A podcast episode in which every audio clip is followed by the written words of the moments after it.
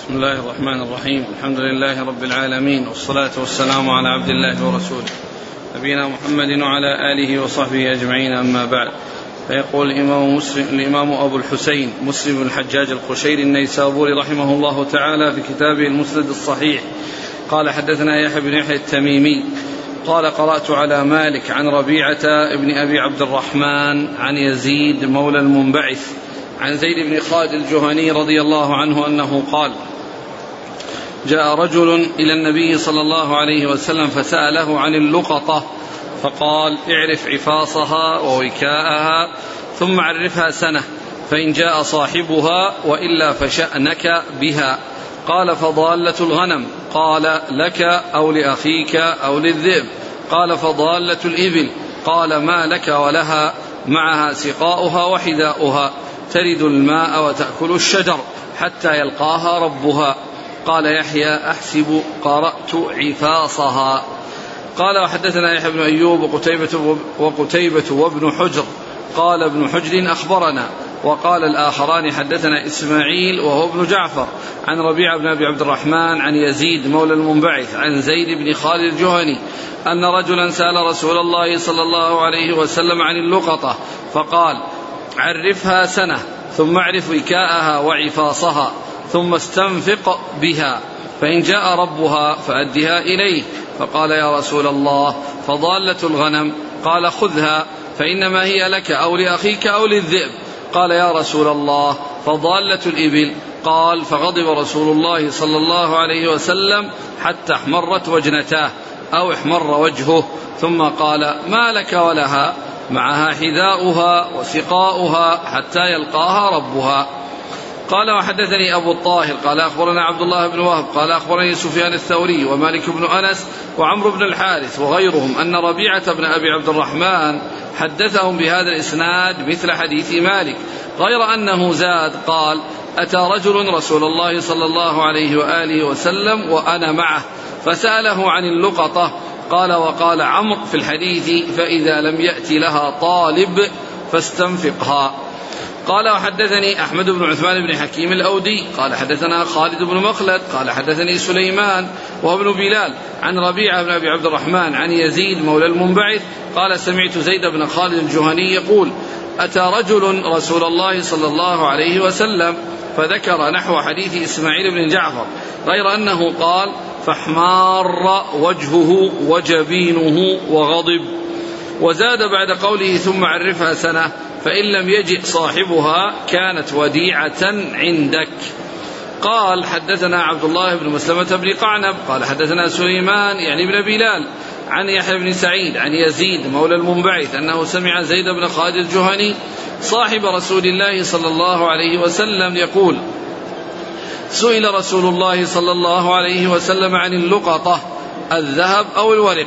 فقال اعرف وكاءها وعفاصها ثم عرفها سنة فإن لم تعرف فاستنفقها ولتكن وديعة عندك فإن جاء طالبها يوم من الدهر فأدها إليه وسأله عن ضالة الإبل فقال ما لك ولها دعها فإن معها حذاءها وسقاءها ترد الماء وتأكل الشجر حتى يجدها ربها وسأله عن الشاة فقال خذها فإنما هي لك أو لأخيك أو للذئب. قال وحدثني إسحاق بن منصور قال أخبرنا حبان بن هلال قال حدثنا حماد بن سلمة قال حدثني يحيى بن سعيد وربيعة الرأي ابن أبي عبد الرحمن عن يزيد مولى المنبعث عن زيد بن خالد الجهني رضي الله عنه أن رجلا سأل النبي صلى الله عليه وآله وسلم عن ضالة الإبل. زاد ربيعة فغضب حتى احمرت وجنتاه واقتص الحديث بنحو حديثهم وزاد. فإن جاء صاحبها فعرف عفاصها وعددها ووكاءها فأعطها إياه وإلا فهي لك. قال وحدثني أبو الطاهر أحمد بن عمرو بن سرح. قال أخبرنا عبد الله بن وهب. قال حدثني الضحاك بن عثمان عن أبي النضر عن بسر بن سعيد عن زيد بن خالد الجهني رضي الله عنه أنه قال سئل رسول الله صلى الله عليه وسلم عن اللقطة فقال عرفها سنة. فإن لم تعرف فاعرف عفاصها ووكاءها ثم كلها فإن جاء صاحبها فأدها إليه. قال وحدثنيه إسحاق بن منصور قال أخبرنا أبو بكر الحنفي قال حدثنا الضحاك بن عثمان بهذا الإسناد وقال في الحديث فإن اعترفت فأدها وإلا فاعرف عفاصها ووكاءها وعددها. بسم الله الرحمن الرحيم الحمد لله رب العالمين. وصلى الله وسلم وبارك على عبده ورسوله نبينا محمد وعلى آله وأصحابه أجمعين. أما بعد فهذه الأحاديث تتعلق باللقطة وهي ما يلتقط من الأموال المفقودة التي فقدها يعني أصحابها فإن الحكم فإن هذه الأحاديث بينت الحكم فيها يعني سواء كانت من الأشياء المنقولة والاشياء التي هي يعني ذهب وفضة أو غير ذلك من الأشياء التي هي منقولة. وكذلك أيضا فيما إذا كانت من الحيوانات ومن بهيمة الأنعام فهذه الحديث بينت بينت أحكامها. الرسول عليه الصلاة والسلام سئل عن اللقطة فأرشد عليه الصلاة والسلام إلى أن الملتقط يعرف عفاصها ووكاءها وعددها وبعد ذلك يعني إذا جاء ويعرفها سنة كاملة يعني ويكون ذلك في عند أبواب المساجد ويكون في المجامع التي يجتمع فيها الناس. فيقول يعني من فقد له يعني دراهم ودنانير أو من فقد له يعني شيء أو من فقد له يعني شيء من الغنم أو من يعني أو من الأعيان التي يعني التي تلتقط. ف فإذا يعني ويعرف ويعرف عفاصها وهو الوعاء الذي تكون فيه. يعني هل هو من جلد أو من قماش أو من حديد أو من أي شيء. وكذلك يعرف الوكاء الذي يكا به الوعاء. يعني هل هو من الوكاء من جلد أو من خير أو من صوف أو من وبر أو من يعني أي نوع من أنواع الأوكية يعني يعرف العفاصة والوكاء والعدد ويعرف العدد يعني النقود التي فيه من الذهب والفضة أو الذهب والفضة. ثم بعد ذلك يعرفها وإذا جاء صاحبها وعرفها وذكر يعني وعاءها ووكاءها وعددها وكانت مطابقة يعني لهذا الملتقط فإنه يدفعها إليه ولا يحتاج إلى بينة. وهذه أكبر من أوضح البينات يعني كون إنسان يأتي ويعني يذكر العفاص وأنه من كذا والوكاء وأنه من كذا وأن العدد من النقود يعني كذا لأن الذهب كذا ومن الفضة كذا أو ما إلى ذلك. فيعطيه بلا بينة لأن الأمر يعني آه هذا الوصف الذي وصفه دال على أنه على أنه محق وأن هذا حقه. لأن مثل ذلك لا يعرفه إلا من كان إلا من كان صاحبه. هو الذي يعرف الوكاء والوعاء والعدد عدد ما فيه فإنه يعطيها إياه. وإن مضى سنة وهو يعرفها ولم يأتي لها طالب فإنه يستنفقها يعني معناه أنه يستعملها ويصرفها. ولكن هذا التمليك له ليس ثابتا مستقرا بحيث لو جاء صاحبها وذكرها بعد ذلك أنها تفوت عليه بل يغرمها لصاحبها بل يغرمها لصاحبها إذا كان استنفقها. وإن كانت باقية موجودة أعطاها إياه. ثم إن معرفة العفاص والوكاء والعدد جاء مرتين. مرة جاء في البداية وهو أن, أن, أن أنه يعرف و يعني إذا جاء من يصفه يعطى إياه. والأمر الثاني عندما يحول الحول وعندما يستنفقها أيضا كذلك يرجع إلى معرفة وكائها وحفاظها وإن سجل ذلك عنده ودونه. يعني حتى لو جاء صاحبها وذكر هذا الوصف الذي هو عليه فإنه يدفعها إليه. فإنه يدفعها إليه. هذا فيما يتعلق باللقطة في الأموال المنتقلة مثل الذهب والفضة وغيرها المنقولة. وأما إذا كانت يعني من من إذا كانت من من من الغنم فإن الرسول عليه السلام قال خذها فإنما هي لك أو لأخيك أو للذئب. يعني أنك لا تتركها يعني في الفلاة لأنها ضعيفة. ويعني السباع تأكلها وتعتدي عليها ولا تمنع نفسها من السباع.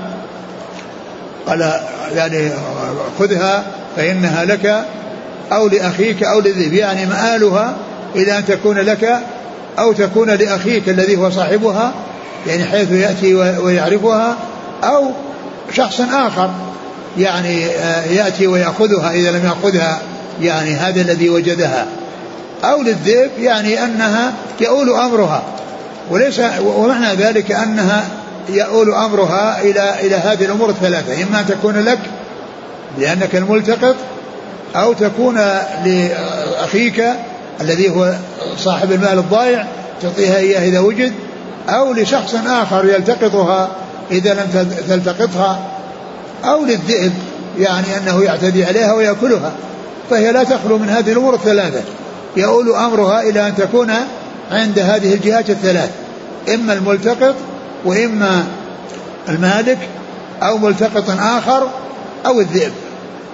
ثم سئل عن ضالة الإبل وغضب عليه الصلاة والسلام وغضبه لأن مثل هذا السؤال لا ينبغي لأن الإبل يعني عندها القدرة على أنها تعيش وتبقى يعني في الفلاة وتمنع نفسها من من السباع و قال ما لك ولها معها سقاؤها وحذاؤها. يعني معناه أنها إذا شربت الماء وملأت بطنها تمكث مدة طويلة وهي يعني آه، يعني آه، تكتفي بهذا الذي في في جوفها. وكذلك حذاء حذاؤها يعني هو خف الذي يعني تستطيع به يعني السير والذهاب إلى يعني إنها ترد الماء وتأكل الشجر يعني ترعى من الشجر وترد الماء فمعها سقاؤها حذاؤها ما لك ولها اتركها. يعني ليس الإنسان أن يأخذها وإنما يأخذ الشيء الذي يخشى عليه من السباع ويخشى عليه من من التلف والذي لا يمنع نفسه والذي لا يمنع نفسه يعني كما جاء في في, في قصة في قصة الغنم.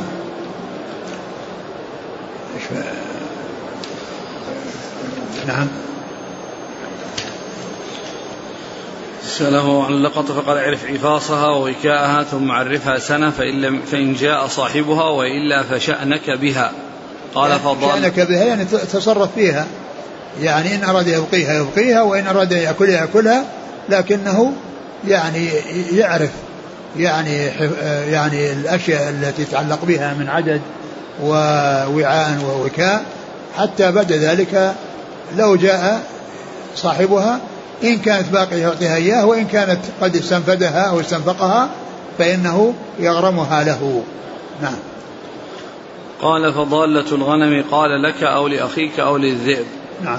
قال فضالة الإبل قال ما لك ولها معها سقاؤها وحذاؤها ترد الماء وتأكل الشجر حتى نعم. يلقاها ربها. نعم.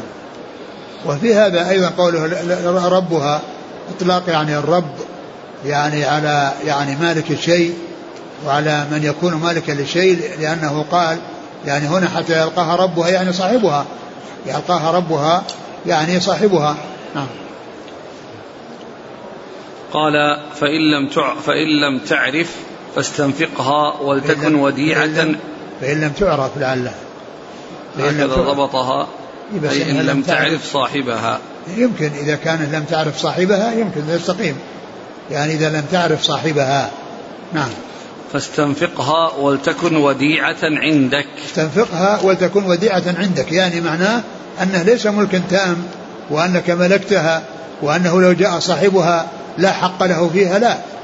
وإنما يعني هذا الملك أو هذا التمليك يعني وهذا الإذن في الانتفاع بها يعني ليس تمليكا تاما بمعنى أنه يعني يدخل في ملكه كما يدخل المال عن طريق الميراث أو عن طريق البيع عن طريق الشراء وإنما هذا دخل يعني على هذه الصفة التي آه، من حقه أن يستعملها لكن إن جاء صاحبها فإنه آه، يعطيها إياها كانت موجودة وهي بمثابة الوديعة عنده أو يغرمها له.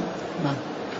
قال حدثنا يحيى بن يحيى التميمي قال قرأت على مالك عن ربيع بن أبي عبد الرحمن عن يزيد مولى المنبعث. نعم. عن زيد بن خالد الجهني. نعم. قال وحدثنا يحيى بن أيوب وقتيبة وابن حجر. علي بن حجر. عن إسماعيل وهو ابن جعفر عن ربيعة بن أبي عبد الرحمن عن يزيد مولى المنبعث. نعم. قال وحدثني أبو الطاهر. أحمد بن عمرو بن السرح. عن عبد الله بن وهب عن سفيان الثوري ومالك بن أنس وعمرو بن الحارث وغيرهم عن ربيعة بن أبي عبد الرحمن. قال وحدثني أحمد بن عثمان بن حكيم عن خالد بن مخلد عن سليمان وابن بلال عن ربيع بن أبي عبد الرحمن. قال وحدثنا إسحاق بن منصور عن حبان بن هلال عن حماد بن سلمة عن يحيى بن سعيد وربيع بن أبي عبد الرحمن. حبان بن هلال هذه فتح الحاء ومن عداه بفتح بكسر الحاء حبان. وأما حبان هذا هو بفتح الحاء. نعم. قال وحدثني أبو الطاهر أحمد بن عمرو بن سرعه عبد الله بن وهب عن الضحاك بن عثمان عن أبي أبي النضر. أبو النضر هو؟ سالم بن أبي أمية. نعم. عن بسر بن سعيد عن زيد بن خالد. نعم. قال وحدثنيه إسحاق بن منصور عن أبي بكر الحنفي. وهو عبد الكبير بن عبد بن عبد المجيد. المجيد. عن الضحاك بن عثمان. قال وحدثنا محمد بن بشار قال حدثنا محمد بن جعفر قال حدثنا شعبة قال وحدثني أبو بكر بن نافع واللفظ له قال حدثنا غندر قال حدثنا شعبة عن سلم بن كهيل قال سمعت سويد بن غفلة قال خرجت أنا وزيد بن صوحان وسلمان بن ربيعة غازين فوجدت سوطا فأخذته فقال لي دعه فقلت لا ولكني أعرفه فإن جاء صاحبه وإلا استمتعت به. قال فأبيت عليهما فلما رجعنا من غزاتنا قضي لنا أني حججت. فأتيت المدينة فلقيت أبي بن كعب رضي الله عنه فأخبرته بشأن السوط وبقولهما فقال إني وجدت صرة فيها مئة دينار على عهد رسول الله صلى الله عليه وسلم. فأتيت بها رسول الله صلى الله عليه وسلم فقال عرفها حولا. قال فعرفتها فلم أجد من يعرفها. ثم أتيت فقال عرفها حولا. فعرفتها فلم أجد من يعرفها. ثم أتيت فقال عرفها حولا. فعرفتها فلم أجد من يعرفها.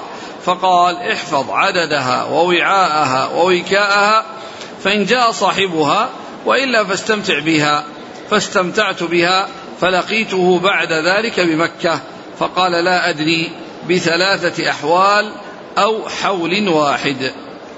ثم ذكر هذا الحديث الذي فيه أن سويد بن غفلة كان معه اثنين من أصحابه وكان يعني وجد صوتا فأخذه فقال له دعه فقال إني أعرفه.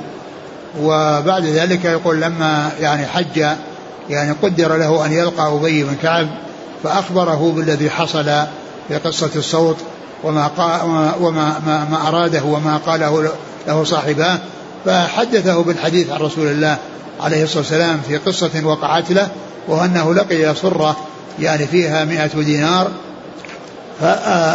فاستفتى رسول الله صلى الله عليه وسلم في ذلك فقال له عرفها سنة واعرف حفاظها ووكاءها وعددها فإن جاء صاحبها فأعطها فأعطها إياه فلما يعني عرفها سنة ولم يأتي قال يعني عرفها سنة أخرى ثم بعد ذلك رجع إليه قال عرفها سنة أخرى ثم بعد ذلك يعني لقيه أو بعد ذلك فقال إنه شك يعني هل هي ثلاثة أو أو أنها هل هي ثلاثة؟ هل ثلاث أحوال أو حول واحد؟ هل هي ثلاثة أحوال أو حول واحد؟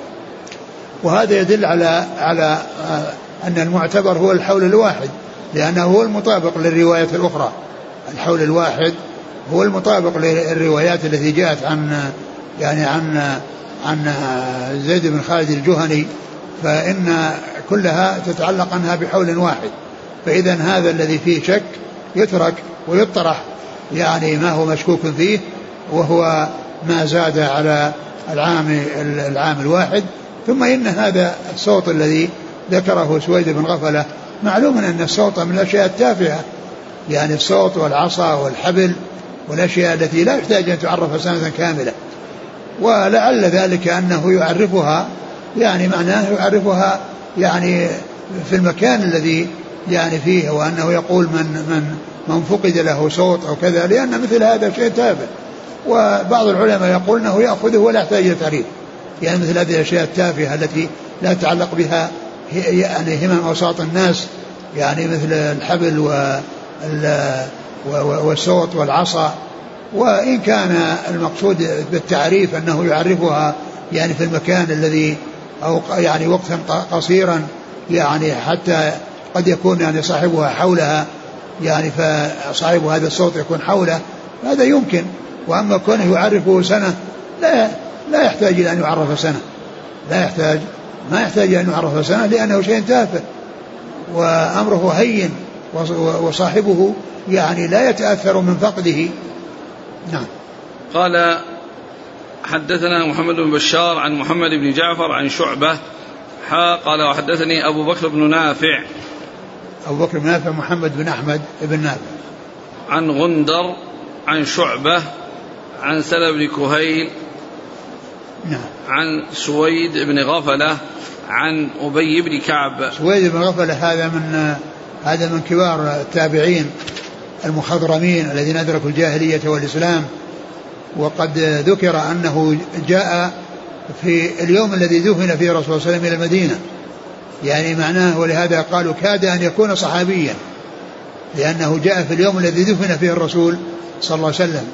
قدم المدينة في اليوم الذي دفن فيه الرسول عليه الصلاة والسلام. وهذا آه، الرجل الذي هو سيد بن غفلة كما ذكرت قريبا أنه من المعمرين. قيل إنه كان عمره 120 سنة وكان يصلي بالناس قيام رمضان. يعني هو الإمام الذي يصلي بهم التراويح ويصلي بهم القيام. نعم. قال وحدثني عبد الرحمن بن بشر العبدي قال حدثنا بهز قال حدثنا شعبة قال أخبرني سلمة بن كهين أو أخبر القوم وأنا فيهم.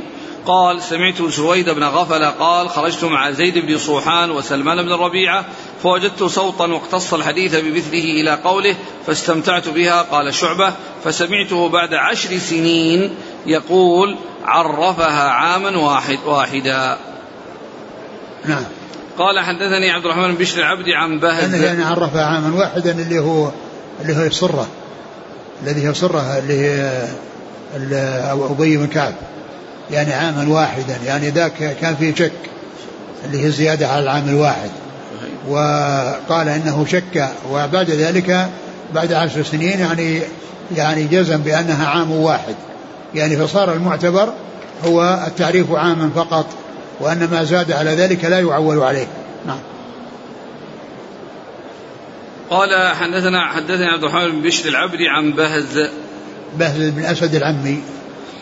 قال وحدثنا قتيبة بن سعيد قال حدثنا جرير عن الأعمش حا قال وحدثنا أبو بكر بن أبي شيبة قال حدثنا وكيع حا قال وحدثنا ابن نمير قال حدثنا أبي جميعا عن سفيان حا قال وحدثني محمد بن حاتم قال حدثنا عبد الله بن جعفر الرقي قال حدثنا عبيد الله يعني بن عمرو عن زيد بن أنيسة حا قال زيد. وحد زيد. عن زيد بن أبي أنيسة. نعم. حا قال وحدثني عبد الرحمن بن بشر قال حدثنا بهز قال حدثنا حماد بن سلمة. كل هؤلاء عن سلم بن كهيل بهذا الإسناد نحو حديث شعبة وفي حديثهم جميعا ثلاثة أحوال إلا حماد بن سلمة فإن في حديث عامين أو ثلاثة. وفي حديث سفيان وزيد بن أبي أنيسة وحماد بن سلمة فإن جاء أحد يخبرك بعددها ووعائها ووكائها فأعطها إياه وزاد سفيان في رواية وكيع وإلا فهي كسبيل مالك وفي رواية ابن نمير وإلا فاستمتع بها. قال حدثنا قتيبة بن سعيد عن جرير بن عبد الحميد الضبي عن الأعمش سليمان بن مهران الكاهلي قال وحدثنا ابن نمير عن أبيه محمد بن عبد الله بن نمير. نعم. عن سفيان. هو الثوري. قال وحدثني محمد بن حاتم عن عبد الله بن جعفر الرقي عن عبيد الله بن عمرو عن زيد بن أبي أنيسة. نعم. يقول السائل هل يجوز إذا وجدت لقطة أن أنشدها بأن أكتب ورقة؟ بالتعريف بها وأعلقها داخل المسجد. لا لا لا لا تعلق داخل المسجد. تعلق خارج المسجد. يعني تعليق الورقة يكفي في التعريف يعلق ورقة. والله لا شك إن هذا يعني لكنه يعني قد بعض الناس ما لكن يمكن يجمع بينهما. يعني بين التعريف بين الورقة وبين كونه ينادي. لأن بعض الناس يعني قد لا لا ينظر في الورق. نعم. يقول ماذا لو ماتت أو أو تلفت اللقطة في في حال الحول الذي أنا أعرفها به؟ علي غرامها أو ماذا؟ إذا كانها تلفت إذا تلفت بغير تفريط منه يعني مثل هي مثل الأمانة ومثل المؤتمن ومعلوم أن المؤتمن إذا فقد يعني شيء من غير تفريط فإنه لا يضمنه. نعم. قال رحمه الله تعالى حدثني أبو الطاهر ويونس بن عبد الأعلى قال أخبرنا عبد الله بن وهب قال أخبرني عمرو بن الحارث عن بكير بن عبد الله بن الأشج عن يحيى بن عبد الرحمن بن حاطب عن عبد الرحمن بن عثمان التيمي أن رسول الله صلى الله عليه وسلم نهى عن لقطة الحاج. ثم ذكر هذا الحديث المتعلق بلغة لقطة الحاج والمقصود من ذلك التي تكون في مكة والمدينة. وقد جاءت آه، الروايات وبعض الأحاديث وأن مكة والمدينة لا تلتقط لقطتها إلا لمنشد يعني لمنشد أبدا يعني ليست كغيرها الحرمان ليس كغيرهما من البلدان تعرف سنة ثم يملكها صاحبها أو يستنفع بها صاحبها وإنما يعرفها أبدا ولا يستنفقها فهو إما أن يعرفها أو يعطيها للجهة المسؤولة في حفظ الأمانات الضائعة في الحرمين من أجل أنه لو جاء صاحبها يعطيها إياه. والسبب في ذلك أن الحرمين يتردد الناس عليهما.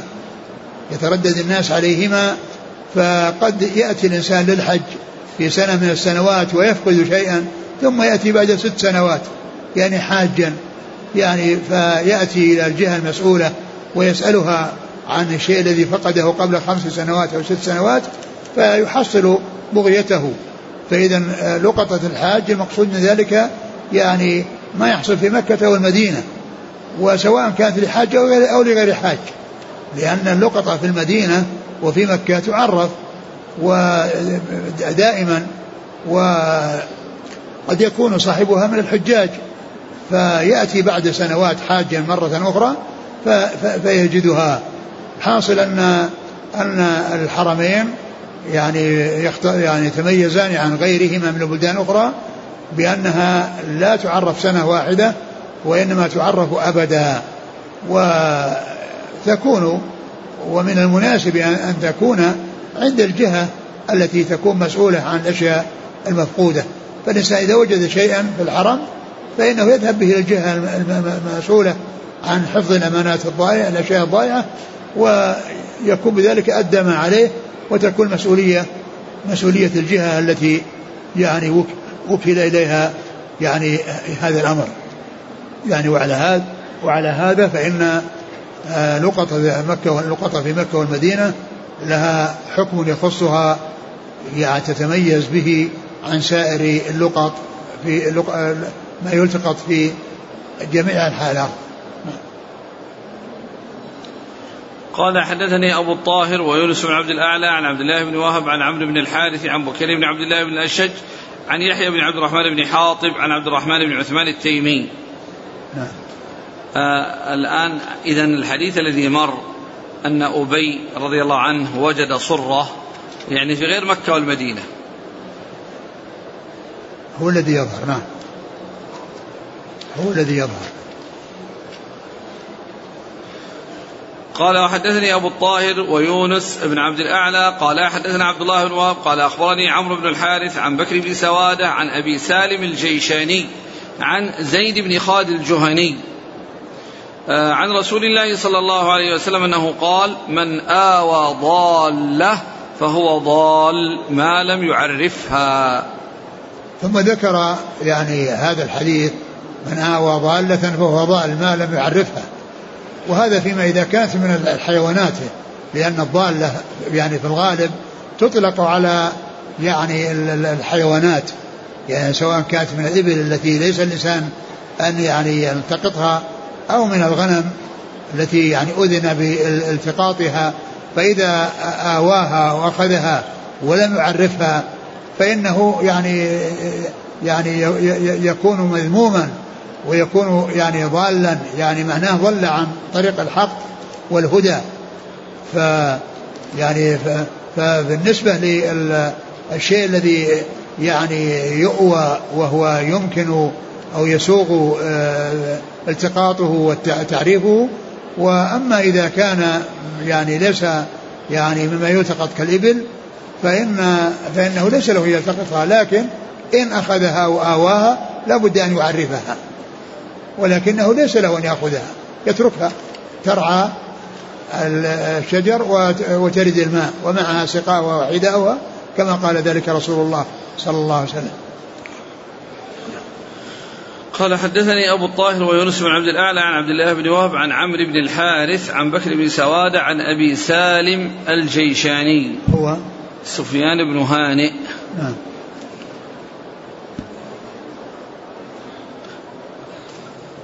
قال رحمه الله تعالى حدثنا يحيى بن يحيى التميمي قال قرأت على مالك بن أنس عن نافع عن ابن عمر أن رسول الله صلى الله عليه وسلم قال لا يحلبن أحد ماشية أحد إلا بإذنه أيحب أحدكم أن تؤتى مشربته فتكسر خزانته فينتقل طعامه إنما تخزن لهم ضروع مواشيهم أطعمتهم.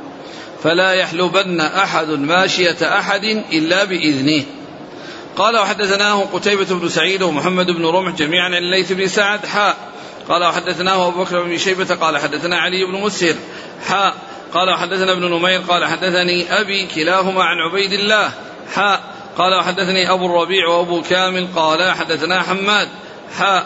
قال وحدثني زهير بن حرب قال حدثنا إسماعيل يعني بن علية جميعا عن أيوب حاء. قال حدثنا ابن أبي عمر قال حدثنا سفيان عن إسماعيل بن أمية حاء قال وحدثنا محمد بن رافع قال حدثنا عبد الرزاق عن معمر عن أيوب وابن جريج عن موسى كل هؤلاء عن نافع عن ابن عمر عن النبي صلى الله عليه وسلم نحو حديث مالك غير أن في حديثهم جميعا فينتثل إلا الليث بن سعد فإن في حديثه فينتقل طعامه كرواية مالك. ثم ذكر هذا الحديث المتعلق بحلب المواشي بدون إذن أهلها وقد ذكر ذلك في اللقطة. يعني وليس هو يعني من اللقطة ولكن يعني يعني هذا المال أو هذا هذا الطعام أو هذا الغذاء أو هذا الحليب الذي يكون في ضلوعها يعني هو يعني مال للغير ليس للإنسان أن يقدم على أخذه إلا بإذن صاحبه. وضرب لذلك النبي عليه الصلاة والسلام مثلا فقال أيرضى أحدكم أن تكسر مشربته؟ والمشربة هي المكان الذي يخزن فيه الحاجات والطعام. يعني, آه يعني يقال له مشرب مشرب مشربة ومشربة فقال أيحب أحدكم أن تكسر مشربته؟ وينقل ما فيها من الأطعمة ومن المتاع. ثم ذكر أن هذه الضروع أنها مثل المشربة. هي خزانة يعني لأطعمتهم أو لغذائهم وطعامهم كما أن المشربة يعني خزانة لأصحاب البيت الذي يضعون فيه طعامهم ويخزنون فيه أمتعتهم. فقال إن ضروع هذه البهائم هي يعني مثل خزائن لأصحاب الدور والبيوت فليس لأحد أن يأتي إلى هذه الخزانة ويستخرج ما فيها من اللبن ويستعمل ذلك لأن هذا يعني غير سائغ. فقال يحب أحدكم أن أن أن تكسر مشربته وينتقل؟ يعني ينقل ما فيها أو جاء في عضلات ينتثل يعني معناه أنه يعني ينثر ويرمى يعني يستخرج من من الخزانة يعني ويتلف أو يعني يرمى. وعلى هذا يعني الحديث يدل على أن الإنسان ليس له أن أن يشرب أو أن يحلب يعني ماشية غيره إلا بإذنه. نعم. قال لا يحلبن أحد ماشية أحد إلا بإذنه. أيحب أحدكم أن تؤتى مشربته فتكسر خزانته فينتقل طعامه؟ إنما تخزن لهم ضروع مواشيهم أطعمتهم.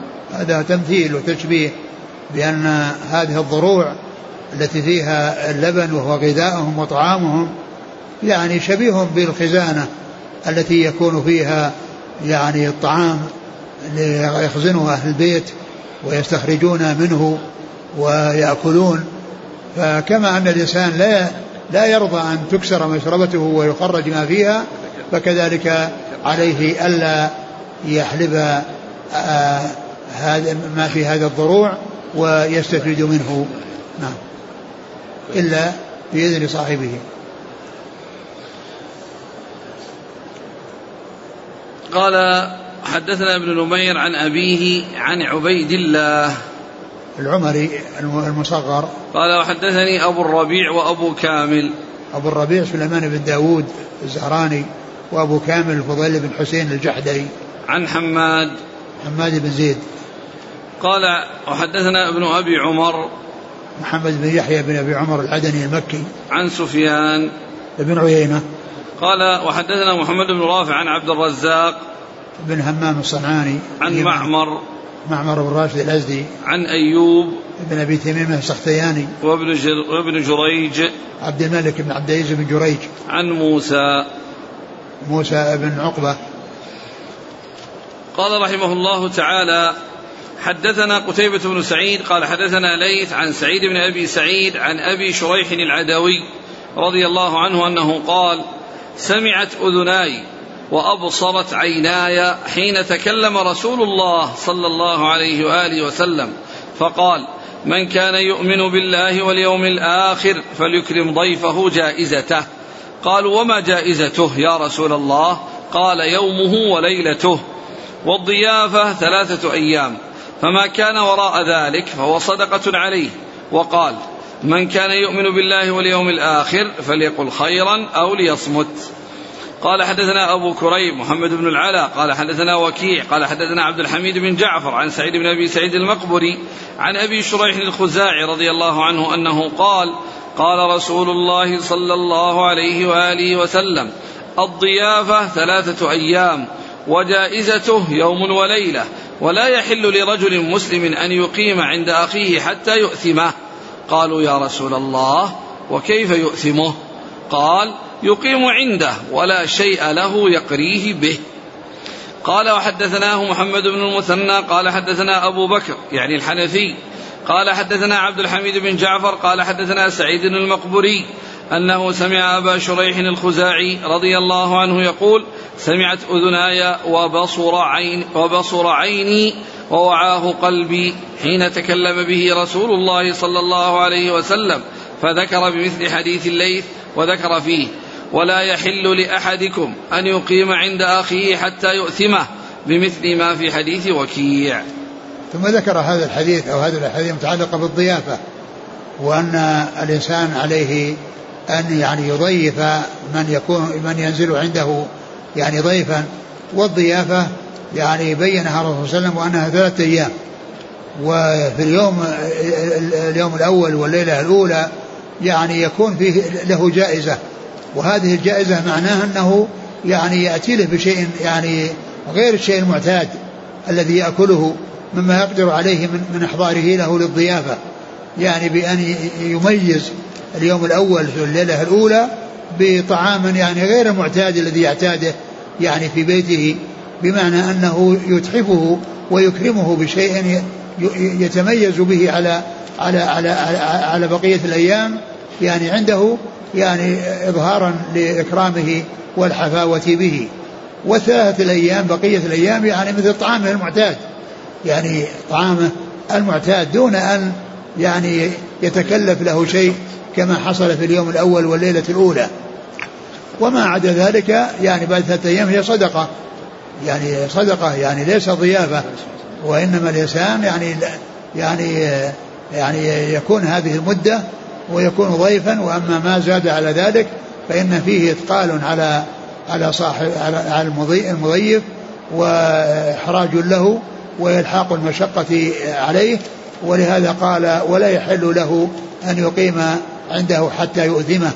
يعني حتى يحرجه وحتى يعني يشق عليه وأنه يعني قد لا يكون عنده يعني شيء يعني آه، آه، يقدمه له.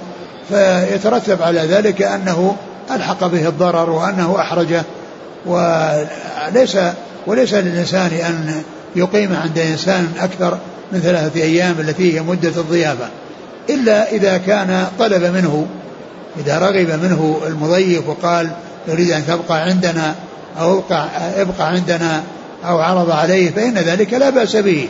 وإنما المحذور أن يقيم يعني حتى يحرجه وحتى يؤثمه كما قال ذلك رسول الله عليه الصلاة والسلام. وقد ذكر حديث هذا الحديث أبو شريح الخزاعي رضي الله تعالى عنه وقال وأكد ذلك بأنه سمعه من رسول الله صلى الله عليه وسلم ووعاه قلبه وأبصرته عيناه, عيناه وهو يحدث به. وهذه من ألفاظ التأكيد التي تدل على ضبط الراوي وإتقانه لأنه يؤكد ذلك بسماعه بأذنيه وببصره بعينيه وبكون قلبه قد وعاه وبكونه قد وعاه قلبه. هذه من ألفاظ آه، من ألفاظ التأكيد. وفي ذلك وفي الحديث أيضا زيادة وهي قوله ومن كان يؤمن بالله واليوم الآخر فليقل فليقل خيرا أو فليقل خيرا أو ليصمت. أو ليصمت. فليقل خيرا أو ليصمت. يعني وقد ذكر يعني في في هاتين في, في هذين الأمرين الإيمان بالله واليوم الآخر. ما كان يؤمن بالله واليوم الآخر فليكرم ضيفه. ما كان يؤمن بالله واليوم الآخر فليقل خيرا أو ليصمت. يعني ذكر الإيمان بالله لأنه أصل الأصول وأصل الإيمان وكل كل ما سواه تابع له. وذكر الإيمان باليوم الآخر مع الإيمان بالله للتذكير بالمعاد التذكير بالدار الآخرة وأن الإنسان يعني إذا كان المجال مجال ترغيب يحرص على فعل العمل الصالح وإذا كان مجال ترهيب يحذر من أن يقع يعني في هذا الأمر المنكر. والذي في الحديث يعني فيه يعني فيه ترغيب يعني إكرام الضيف وأن يقول خيرا ويعني أما الترهيب مثل لا يحل لامرأة تؤمن بالله واليوم الآخر أن تسافر إلا مع ذي محرم فإن هذا من قبيل الترهيب. فيذكر الإيمان باليوم الآخر مع الإيمان بالله للترغيب أو الترهيب. نعم. أحسن الله إليك. الآن من كان يؤمن بالله واليوم الآخر فليكرم ضيفه جائزته قال وما جائزته؟ قال يوم وليلة والضيافة ثلاث أيام. اليوم الأول اللي قال جائزته داخلة؟ لا داخل داخل إيه. يعني بأربعة. نعم ثلاثة من ضمنها اليوم الأول. منها اليوم الأول فيه تمييز بالطعام. اليوم الأول تمييز والضيافة ثلاثة أيام.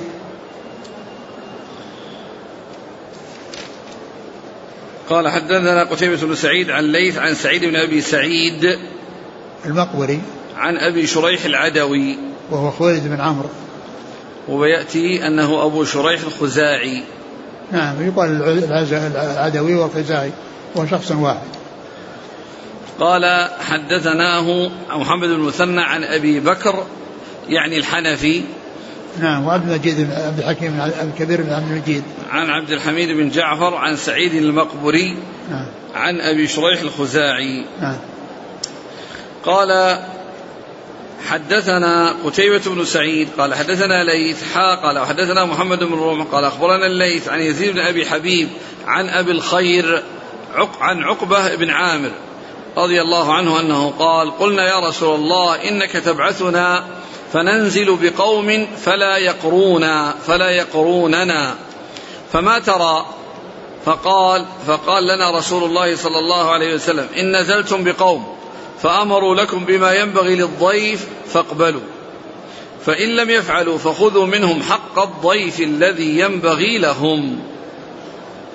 ثم ذكر هذا الحديث يعني عن عقبة بن عامر الجهني رضي الله عنه قال إنك تبعثنا وإن نأتي إلى قوم يعني لا يقروننا فماذا تأمرنا؟ قال إن قدموا لكم يعني حق الضيافة وإلا يعني خذوا منهم يعني خذوا منهم مقدارا.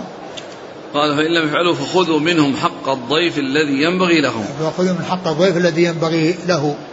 وهذا يعني فيما إذا كانوا مضطرين أو بحاجة يعني وأما إذا كانوا مستغنين يعني مستغنين ومعهم يعني شيء يكفيهم فيعني يعني فلا ينبغي أن يأخذوا لأن لأن الضيافة هذه للحاجة لا سيما إذا كانوا في فلات ولكنهم إذا كانوا ليس معهم شيء فهم مضطرون إلى ولهذا قال بعض أهل العلم أن هناك فرق بين الضيافة يعني في البر وبينها في المدن وأن الذي في البر يعني يحتاج إلى الضيافة أكثر ومن يكون في المدن يعني يجد الأماكن التي تباع فيها الأشياء و ولهذا جاء يعني يعني في في الكتب المت... في, في, في بعض الكتب المتعلقة أن أن أن يعني أن ينزلون بالفنادق ولفظة الفنادق قديمة يعني جاءت يعني في مضافة عن الإمام مالك وعن غيره وأنها شيء متقدم وأنه يدخل يدخل ناس ويخرج ناس يدخل ناس ويخرج ناس يعني ف يعني يعني فالضيافة في المدن يعني ليست كالضيافة في إذا كانت المدن فيها أماكن يعني يباع فيها الطعام والإنسان يستغني عن الناس فلا ينبغي له أن أن أن ينزل ضيفا على أحد إلا إذا كان مضطرا إلى ذلك. نعم. يعني ممكن نقول أن الواجب في الضيافة على أهل البوادي أما نعم نعم المدن نعم. ما واجب عليهم الضيافة. نعم هكذا نعم. إلا إذا كان إذا كان المدن ليس فيها يعني آه هذه الأشياء التي يحتاج إليها الناس. يعني بعض القرى قد لا يكون فيها يعني هذه الأشياء ما فيها دكاكين ولا فيها نعم. كافيتيريا. نعم. يقول حتى كافيتيريا ما فيها. إيش؟ كافيتيريا. نعم. قال فيها مطاعم يعني المدن فيها مطاعم. بل الناس الآن يعني أصحاب البيوت يأكلون من المطاعم. نعم. قال حدثنا قتيبة بن سعيد عن ليث. حا قال حدثنا محمد بن رمع عن الليث عن يزيد بن أبي حب بن أبي حبيب عن أبي الخير. ومرثد بن عبد الله اليزني. قال رحمه الله تعالى حدثنا شيبان بن فروخ قال حدثنا أبو الأشهب عن أبي نضرة عن أبي سعيد الخدري رضي الله عنه أنه قال بينما نحن في سفر مع النبي صلى الله عليه وسلم إذ جاء رجل على راحلة له قال فجعل يصرف بصره يمينا وشمالا فقال رسول الله صلى الله عليه وآله وسلم من كان معه فضل ظهر فليعد به على من لا ظهر له. ومن كان له فضل من زاد فليعد به على من لا زاد له. قال فذكر من أصناف المال ما ذكر حتى رأينا أنه لا حق لأحد منا في فضل. ثم ذكر هذا الحديث وهو أن رجلا جاء على بعير فجعل ينظر يعني وكأن الرسول فهم منه أنه يعني بحاجة يعني إلى طعام وبحاجة إلى زاد. فالرسول عليه الصلاة والسلام قال لأصحابه من كان له فضل فليجد على من لا فضل من, من كان له ظهر فليجد على من لا ظهر له. يعني من كان عنده ظهر يعني بعير يعني زائد عن حاجته فإنه يجود به على غيره ممن يحتاج إلى ركوبه. ومن كان له زاد فليجد على من لا زاد عنده أو من لا زاد معه. فكان فصار يعدد حتى قلنا ليس لأحد حق فيما كان عنده من الفضل. من فضل الزاد. يعني فالرسول عليه الصلاة والسلام فهم من كونه ينظر يعني يمنة ويسرى يعني كأنه يبحث عن طعام أو يبحث عن شيء يأكله. فالرسول عليه الصلاة والسلام أتى بهذا الكلام العام الذي يعني يتعلق بالفضل بالنسبة للدواب ولا المركوبات وأن من كان عنده فضل مركوب يعني فليجد به على من لا ظهر له ومن كان عنده فضل زاد فليجد به على من لا يعني زاد له. نعم. قال حدثنا شيبان بن فروخ عن أبي الأشهب وهو جعفر بن حيان. عن أبي نضرة المنذر بن مالك بن قطعة. عن أبي سعيد الخدري. وهو سعد بن مالك بن سنان. قال رحمه الله تعالى حدثني أحمد بن يوسف الأزدي. قال حدثنا النضر يعني ابن محمد اليمامي. قال حدثنا عكرمة وهو ابن عمار قال حدثنا إياس بن سلمة عن أبيه رضي الله عنه قال خرجنا مع رسول الله صلى الله عليه وسلم في غزوة فأصابنا جهد حتى هممنا أن ننحر بعض ظهرنا فأمر نبي الله صلى الله عليه وآله وسلم فجمعنا مزاودنا فبسطنا لها فبسطنا له نطعا نطعا فاجتمع زاد القوم على النطع قال فتطاولت لأحزره كم هو؟ فحزرته كربضة العنز ونحن أربع عشرة مئة. قال فأكلنا حتى شبعنا جميعا ثم حشونا جربنا. فقال النبي فقال نبي الله صلى الله عليه وسلم فهل من وضوء؟ قال فجاء رجل بإداوة له فيها نطفة فأفرغها في قدح فتوضأنا. كلنا ندغفقه دغفقة. أربعة عشر مئة. قال ثم جاء بعد ذلك ثمانية. فقالوا هل من طهور؟ فقال رسول الله صلى الله عليه وسلم فرغ الوضوء. ثم ذكر هذا الحديث الذي يدل على يعني آه، آه، في دلالة على على نبوته ومن دلائل نبوته ويعني تكثير الطعام بحضرته وتكثير الماء بحضرته عليه الصلاة والسلام. سلمة بن الاكوع يقول كنا مع النبي صلى الله عليه وسلم في سفر.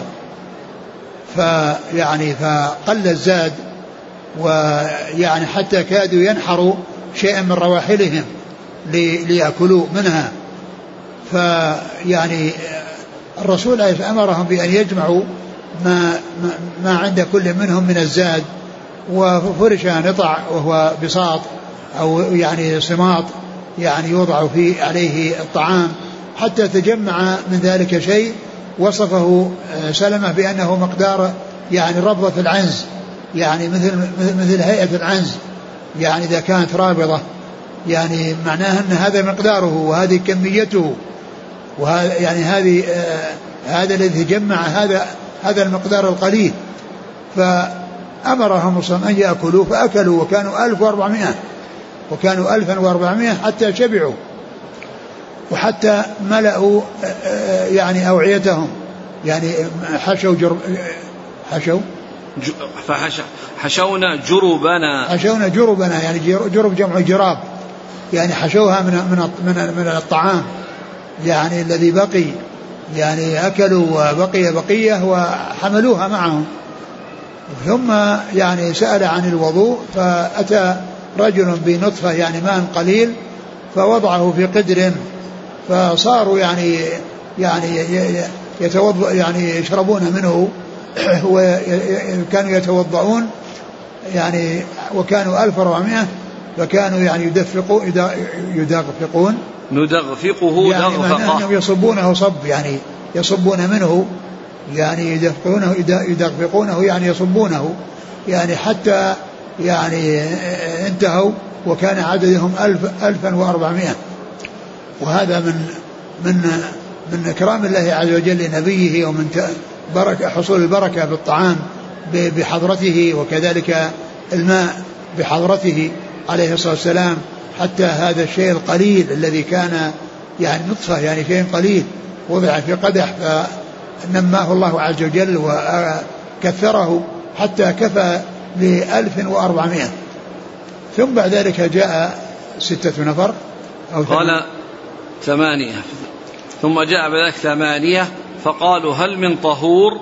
قال صلى الله عليه وسلم فرغ الوضوء. يعني فرغ الوضوء يعني هذا الذي في القدح والذي كانوا يتوضؤون وحتى خلص انتهوا يعني انتهى وجاء بعد ذلك هذا العدد فسألوا عن الوضوء فقال أنه فرغ يعني فرغ الوضوء. يعني الماء يعني الذي يتوضأ به. الوضوء يعني بفتح الواو هو الماء الذي يتوضأ به. كما سبق أن عرفنا أن هناك كلمات إذا كان الأول مفتوح فهو الشيء, الشيء المستعمل وإذا كان مضموم فهو نفس الاستعمال. الوضوء الماء الذي يتوضأ به والوضوء هو نفس الوضوء الذي هو الغسل. يغسل وجهه قال هذا وضوء بالضم. ومثله كلمة السعوط. والسحور والوجور يعني آه، والطهور وغيرها من الألفاظ التي إذا جاءت مفتوحة فالمراد بها الشيء المستعمل وإذا جاءت مضمومة المراد بها نفس نفس الاستعمال. قال حدثني أحمد بن يوسف الأزدي عن النضر يعني بن محمد اليمامي عن عكرمة وهو ابن عمار عن إياس بن سلمة عن أبيه. يعني سلمة بن الأكوع. نعم. قال رحمه الله تعالى حدثنا يحيى بن يحيى التميمي قال حدثنا سليم بن أخضر عن ابن عون قال كتبت إلى نافع أسأله عن الدعاء قبل القتال.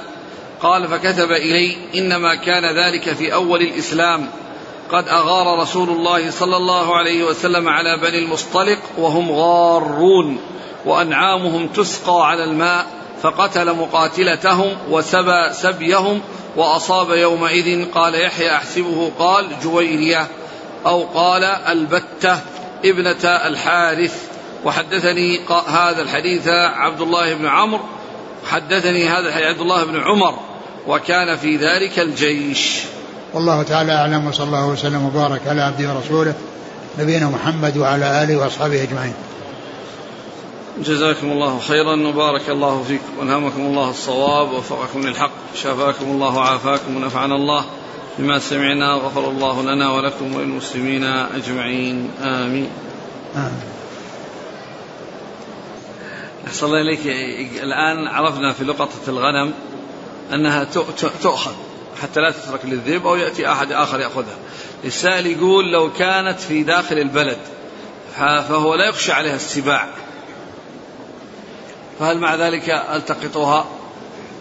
يعني كون كون الإنسان يعني يأخذها يعني ويحفظها ويعني ينادي عليها لا شك ان هذا يعني طيب ولكنها ليست مثل الفلات الفلات يعني يخشى عليها لكن لو أنه يعني يعني أخذها أو نادى عليها وحفظها لغيره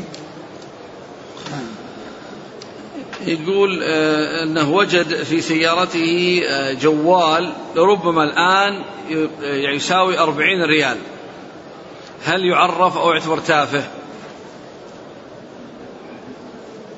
إذا كان إنه يعني إذا كان في إنه يعرف الناس الذين ركبوا معه في السيارة يعني فينبغي إنه يعني يبحث عنهم وأما إذا كان إنه صاحب تاكسي أو صاحب يعني اجره يعني ياتي ناس ويأوي ناس. يعني فمثل هذا يعني يبدو انها يعني أمره لكن لو آه تصدق به عن عن صاحبه أو باعه وتصدق به لأنه يعني شيء يعني يعني يسير. لكن كونه يعني آه، يتصدق به ولا يشتغل بتعريفه لأنه من الأشياء اليسيرة ما يعني يعني يقتضي أنه يعرف سنة. يقول أحسن الله إليك ما حكم لقطة المساجد إذا عرفت ولم يأتي صاحبها هل للمسجد أن يتصدق أن يتصدق بها على المحتاجين؟ إيش السؤال؟ لقطة في المسجد موجودة في المسجد؟ أي عرفت ما جاء صاحبها أيوة جماعة المسجد أو القائم على المسجد الإمام أو المؤذن هل له أن يتصدق بها على المحتاجين؟ الذي التقطها الذي التقطها ووجدها يعني هذا هو يعني آه، حكمه. وإن كان يعني بعد مضي السنة يعني آه، ملك هذا الملتقط أو تصدق بها فإنه إن جاء صاحبها فيما بعد يعني آه، إذا كان تصدق بها يخبر بأنها صدق بها فإن أقرها وإلا يعني غرم له ذلك المقدار. يقول أحسن الله إليك في بعض البلاد حتى الإبل تأكلها بعض الحيوانات المفترسة لأنها توجد عندهم السباع حتى مثل يقول الأسود موجودة عندهم فممكن تأكل إبل. إذا إذا حصل ذلك ووجد أو عرف بأن بأنه يحصل الافتراس لوجود يعني أنواع من السباع يعني خطيرة فإنها تكون مثل مثل غيرها يعني مثل مثل ما جاء في الغنم. بارك الله فيك. إذا كانت اللقطة طعام يخشى أن يفسد بعد أيام. يعني هذا ينادى عليه يعني في وقته وفي مكانه وإذا كان يخشى عليه فإنه يتصدق به عن صاحبه. السؤال الثاني هل يلزم هل يلزم الملتقط أن يوصي؟ فإذا مات لا تدخل هذه في إرثه. هل له أن يوصي؟ نعم هل يلزمه؟ هل يلزم الملتقط الوصية فإذا مات لا تدخل هذه في الإرث؟ لا لا يلزم. أقول لا يلزمه يوصي لأن هذا يعني آه الذي يعني سيحل محله إذا كان أنه عرف بعض السنة وبعضها يعني جاء غيره يعني يقوم مقامه. وبعد ذلك آه يعني هذا الذي هذا الذي قام مقام الميت وعرفها. بعد ذلك يعني تكون يعني هذه اللقطة يعني التي عرفها بدلا من ذاك الذي توفي. يعني يصير حكم حكم الذي التقطها. نعم. يقول رجل وجد شاة فذبحها وأكلها ثم جاء صاحبها إليه. فهل يؤدي إليه قيمتها أو ماذا عليه؟ أقول لا يجوز له أن يفعل هذا الفعل. يعني إلا إذا كان عرفها ومضى عليها سنة ويعرفها ولكنه إذا جاء صاحبها يعني يضمن له قيمتها لا شك. آه بارك الله فيك. هل الأفضل أخذ اللقطة وتعريفها أم تركها في مكانها؟ يعني إذا كان الإنسان سيحافظ عليها وسيعتني بها ويعني وأنه يخشى عليها أن تقع يعني في يد أناس يعني يعني يجحدونها أو صغار يعني يعني يلعبون بها أو يتلفونها أو يتصرفون فيها تصرفا يعني سيء. إذا كان يخشى عليها فالأولى أن يأخذها حتى لا يضيع ذلك المال على صاحبه وعلى غيره. نعم. يقول جزاك الله خيرا إذا خفت من تلف اللقطة قبل الحول فهل لي أن أستعملها؟ لا لا تستعملها إلا بعد الحول. إذا وجدت لقطة بالمدينة في مكان لا يأتيه الحجاج غالبا بعيد عن الحرم وما حول الحرم فكيف أتعامل معها؟ هل آتي بها إلى المفقودات؟ التي بجوار المسجد النبوي. نعم يعني أنا وجدتها إذا كانت في المدينة سواء كانت قريبة من الحرم أو بعيدة من الحرم حكمها واحد. يعني آه، تعطى للجهة المسؤولة عن حفظ الأشياء الضائعة يعني في المدينة. يقول فضيلة الشيخ وجدت مبلغ قدره 1500 ريال سعودي. لم أعرفه وكنت لا أعلم الحكم فصرفته على نفسي. ماذا علي؟ إذا كان يعني مضى عليه وقت طويل وأنه يعني ليس يعني وإذا كان في المدينة فأنت تغرمه وتعطيه للجهة المسؤولة. وإن كان في غير المدينة فأنت تتصدق به عن صاحبه. يقول جزاك الله خيرا فضيلة الشيخ إذا كانت أمي لا تسمح لي أو لا يقول إذا كانت أمي تسمح لي بالذهاب إلى الجهاد الشرعي وأبي يمنعني فهل يجوز أن أذهب؟ لا لا تذهب. يقول آه، زوج يتجسس على زوجته ويتسمع حديثها وإذا خرجت من البيت يرسل معها أمه يمنعها من زيارة أهلها. نوصح في ذلك. قال قال عليه الصلاة والسلام كلكم راع وكلكم مسؤول عن رعيته. لكن هذا هذه الطريقة ليست من الأمر المشروع يعني في حق هذا الراعي وإنما عليه أن يحسن إليها وأن يحافظ عليها لكن ليس يعني بهذه الطريقة أنها ما تروح إلا ومعها أمه.